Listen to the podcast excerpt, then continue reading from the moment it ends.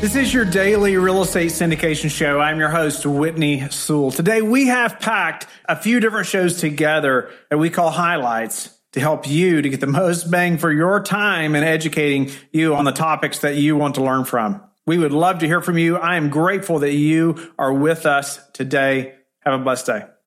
Our guest is Bill Ham. Thanks for being on the show, Bill. Hey, thanks, Whitney. Thanks for having me. Yeah, over the last 15 years, Bill has created a large portfolio of multifamily assets. His first 400 units were all bought with creative financing. He has written a book on creative cash to share those techniques with us today. Yeah, the book's called Creative Cash. Is that right, Bill? Correct. That's the name of the book, Creative Cash. Awesome. Well, I'm looking forward to hearing more about the book, but I but I want you to, you know, I want us to be able to dive into obviously some creative financing techniques that maybe you share in the book or some ways that you can help the listeners think outside the box a little bit, right? I mean, it's it's a big part of this business is is being creative and and being able to make a deal work. And hopefully it's conservative still, all those things, right? But but there's so many different ways to make it happen. Give us a little more about who you are, Bill, maybe your background, your focus right now, and let's jump into uh, some of the creative financing uh, things that we should be thinking about that you're going to help help the listeners with? Absolutely. So I've been in, in real estate for 16 years. I uh, started in houses, uh, flipping single families. My very very first deal was a duplex. I had I was a I was a pilot by trade, backing all the way up. I was flying airplanes. Started studying real estate uh, in in 04, 03, 04. Closed my first deal in 05, which was a duplex. I had saved up ten thousand dollars, and the duplex duplex was cash flowing three hundred bucks, and that's what I walked away from my aviation career with. I uh, just went into real estate full time for better for worse, and started flipping houses for a few years, and then got into multifamily, and then started growing my multifamily uh, portfolio larger and larger. Started off with some small ones and got bigger and bigger. Did my first 400 units with with some form of creative financing, and my first syndicated deal was 152 units, but I actually got seller financing on the deal. So quick, quick background on that. My partner and I went in and we had to put down uh, 25% in order to 75% loan to value. And the 25% allowed this seller to clear their debt. They had a Fannie Mae mortgage, I believe. And so they didn't have much uh, of it left. They owned it for a long time. We were able to clear that primary loan they then originated a two year seller financing with my partner and I. We, we brought on our, our limited partner investors and sort of combined a syndication with seller financing or syndicated a seller financing deal. And so that was my first uh, foray into larger commercial assets. And, and I've been here ever since. Nice. Uh, would you go into the detail or just a little more about that as far as I know you, you know you said you syndicated that deal so you have investors on that deal or limited partners uh, but then there's also a dynamic this seller financing. Could you explain a little more of the details there? Was there any issues with the limited partners or you know anybody have concerns about that, you know, or how did that work a little bit? The, the backstory of how we actually got into that deal, my partner and I got into that deal, was that uh, the seller had a problem. And, and that's one of my big focuses, and that's one of my big subjects in the book, is how to look at deals and how to analyze deals in very specific ways so that you see what other people don't see. And it's by using this lens of creativity that we can look at a deal, dissect the deal, dissect the seller, and say what what's really the motivation here? What's going on? And can we create an offer that is a problem solving offer? And that's the number one way we're going to get creative financing is when when a seller has an issue that we can come in and solve. Well this particular deal the seller had leased out too many of the units to this one sort of facility that was a behavioral facility and leased out a bunch of units from the property and put some of their patients in there so what happened was all the lenders didn't like that. And they said, you have too, what's called a concentrated economic driver. And they said, you've got too much concentration to this one company. I think we were at something absurd, like 22%, you know, and, and Fannie and Freddie will get itchy after about 10%. We were way over that. And so debt was really hard to come by. We were also in sort of a post uh, recession market in middle Georgia that area hadn't really recovered as far as um, values and, and, attention to real estate. So there was a lot of aspects that made the deal hairy, if you want to call it that. So the seller was having trouble getting anybody to actually close the deal. And that's when I came in, saw the issue, saw that the real estate was actually good real estate and the numbers worked and the business was solid. It was the seller that actually had the issue and I could create a solution for that seller. And, and that's uh, basically how we got into the deal. And then mention again what what you did there. I know you know what did the seller finance? What part of the deal you know was the seller financing? How did you make that work for both of you so the seller was on board with that? Yeah, it's what I, I really talk a lot uh, about in the book, and I teach a lot of my students is to give on price and take on terms. So when you're going into a creative deal, whether it's a master lease option or seller financing or any of the types of creative financings that, that I teach and share in the book, it's about really understanding that the seller is probably going to be more sensitive about price, but not nearly as sensitive about the terms, such as interest rate, maybe down payment, interest only window, things of this nature. So this deal basically broke down to 75% loan to value. We had to put down 25%.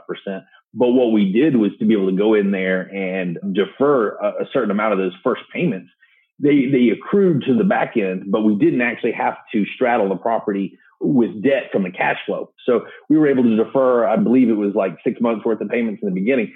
So we were, you know, had a lot of cash flow that we were able to go in and use that money to then stabilize and turn around the operations as we lowered uh, the tenant base. So we, we basically literally had to get rid of cash paying tenants, which go figure, right? That's what we had to do, you know? And, and so we did that and we released those units to regular street tenants, you know, normal market rate tenants. And uh, at that point in time, within the two year window, we'd stabilize the asset. We were able to refinance into a long term Fannie Mae loan and um, ever, ever happy ever after, basically.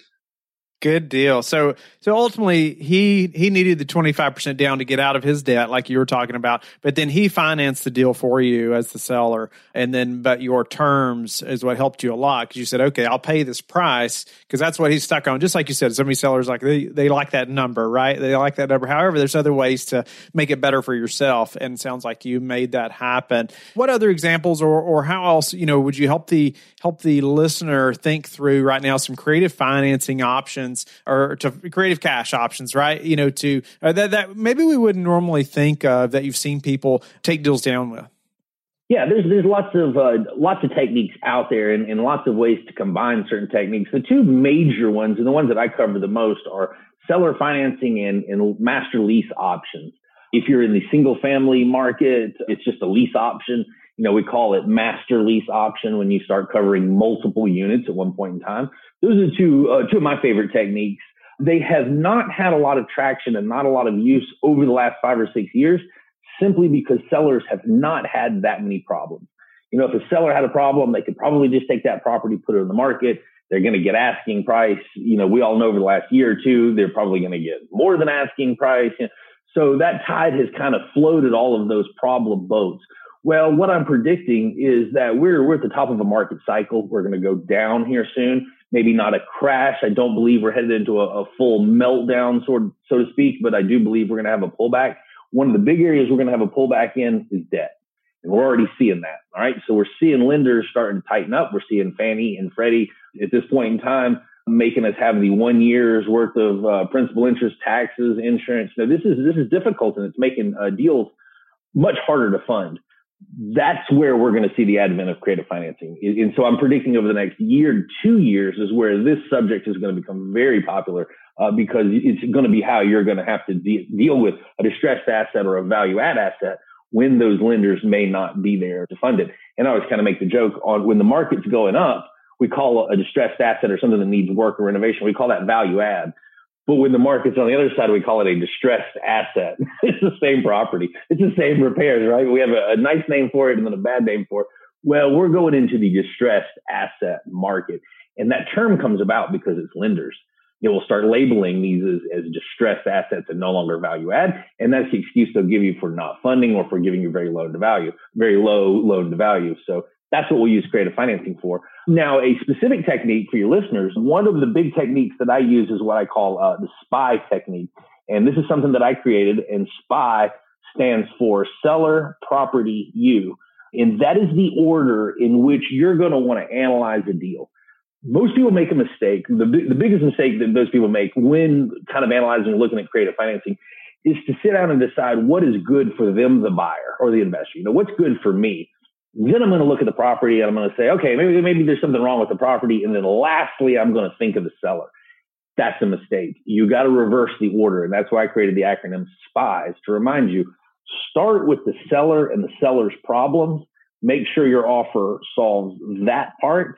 Then move to the property and see what the property wants. All right, now craft your offer to create something that may solve the uh, deferred maintenance, low uh, occupancy. You know, the, the, list can go on and on. Okay, and then lastly, the offer needs to solve your problems, and you are the least important in the equation.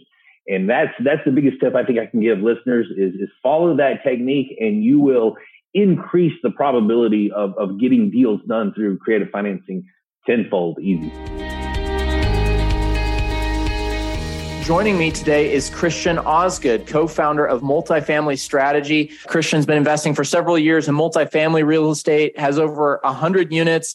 Um, without syndicating and without using a lot of his own cash. Uh, we're going to get into a lot of owner financing, creative financing structures, and uh, various other aspects of running a decent sized multifamily portfolio. Christian, welcome to the show. Thanks for joining us today. Well, thank you very much for having me.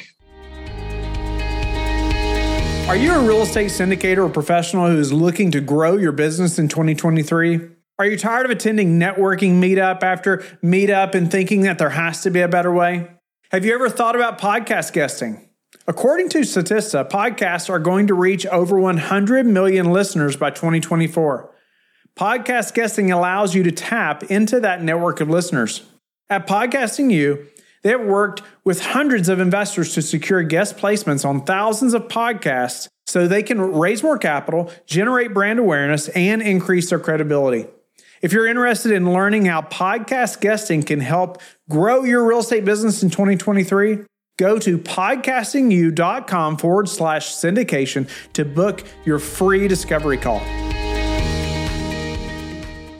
Fantastic. So you're based in Washington. Uh, I'm curious, are you guys investing primarily in the Pacific Northwest? Um, so actually, vast majority of our portfolio is in Central Washington. Um, I have seven units in Seattle. Uh, Cody and I just bought a resort and the adjacent property on the Hood Canal, which is on the coast.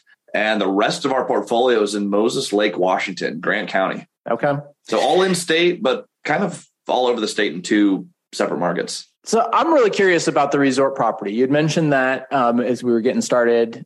Give us the story on that, because nothing that I love more. It's it's a good story around real estate. A resort property. You know, a little bit different. Is it Airbnb? How'd you guys find it? Let's uh, let's get in and do a case study here. Yeah, absolutely. So I'm, I'm going to preface this with a couple quick things. Um, I'm not a big fan of people changing around their business models. Stick with what you're good at. So we bought 100 multifamily units we went to resort. That is a change of model. I usually tell people not to do that. So I want to preface with exactly why we do. So do as you say, not as you do. Is that what you're trying to tell our audience, Christian? No, do exactly as I do. But there's a reason that we did it this way. Uh, okay. So, all right. All right. Preface accepted. Yes. The original goal that Cody and I set between the two of us was in the next two years, is it possible for the two of us to buy a hundred units? Together. We just set this crazy goal. We were on a trip in Florida. That's where I met Cody. And we're like, okay, let's try to do that. Well, we did it in one year. And the way that we did this is every time we do something, we meet someone at the next level who's done what we want to do. So, say I own a duplex, I talk to someone with the 12 plex. How did you get to where you're at? And once you get to 100 units, that was the original goal. I built a team that had a lot of Airbnb experience through the process. And we went to a resort owner, and this is how this deal came together, tying it in the deal came up from a friend, uh, Dion McNeeley from uh, Dion Talk. He's another YouTube channel. He was looking at this deal. It was too active for him. And he's like, you guys should check out this resort. And I'm like, well, we don't really do resorts, but I would like to learn. So we called the owner and said, hey, I want to check out your resort because I want to see what it looks like to run a resort. And we spent a few days down there. And Cody liked it so much that uh, he moved in for a month, the owner, just to learn how to run a resort. And that was all during the negotiation. There's one way to go. Yep, that was all pre-close. We were talking about it. I love this property, and it felt like the appropriate next step for our team in real estate. We hit our original goal first. We have a base of renters paying it, it's cash flow on long-term leases, like annual rental leases. That was a place where I was comfortable taking a next step in our business, which brings us to the resort. Resort deal was um, a seller finance, like everything in the portfolio was. $4.5 million purchase, 20 cabins on the water. If you're watching and you're not familiar with the Hood Canal, it's one of the Forbes most beautiful places in the United States, Union, Washington. Right now, the orcas are running through the canal. Salmon are swimming up our creek that runs through the resort. It is a super cool, unique asset in a gorgeous place. The opportunity on this one is adding systems. The owners have owned that for a long time, the prior owners, and they were live on site full time and they had no debt. So they didn't have to push every business revenue piece. They didn't have to optimize everything because they already had a model that worked well enough for them and they were doing just fine. For us coming in and actually having debt, we had to take it to the next level. And that's the process that we're at now. Fantastic. How did it go negotiating that project? Because it's a small resort. It's very boutique. You know, there's Airbnb. There's, it's very heavy on operations. You know, this owner sounds like they really loved the property. If I had to guess reading between the lines, it was kind of their pride and joy. They don't want to just sell to anybody. They want to sell to somebody who's going to kind of take it to that next level. So there's an emotional component that maybe you don't see in some traditional multifamily deals. Walk us through how you guys navigated all of that. Well, the negotiations were kind of fun the prior owner has done some serious business leadership. Uh, I, I, don't know how much he wants me to share, but I'll say he's done very, very well in the medical space, very well in multiple industries. So he knows how to run a business and he knows how to negotiate. So we went through, uh, I remember our first conversation when it finally got down to, well, what do you guys want to do? I was like, well, I'm in. He's like, so how are we closing this? You guys, um, you guys bring a checkbook? And that's where we got to start laughing because we got to share a little bit more of our story of how we started in multifamily without any money. And we just, it's, it's all storytelling. If you're building relationships, you just connect over this is where I've been, where I'm at, where I'm trying to go. And lastly, why it's significant. But we just shared our story of how we got to the 100 units, where we're at, and we shared, maybe unwisely. Well, we're looking at another deal in Central Washington right now where it's a million dollar raise. And that's that's where we're comfortable in what we can raise. So of course they went, oh well, a million dollars down sounds ideal. I was like, oh, we should have said we were raising 450. But that's the first number thrown our way. They helped us structure a rather complex contract. It's a combination of seller financing and contract for deed on the multiple parcels. But we put together a master structure to uh, take it out. I think if I'm remembering correctly, Cody's here. He's our numbers guy, but uh, four and a half percent interest million dollars down, seller financed, eight year note. And um, day one, it is very cash flow heavy, which is good because it's an active project. You expect on an on a very active resort where you have more inputs, the income does need to be higher than traditional multifamily.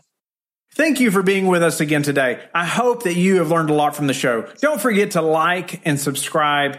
I hope you're telling your friends about the Real Estate Syndication Show and how they can also build wealth in real estate. You can also go to lifebridgecapital.com and start investing today.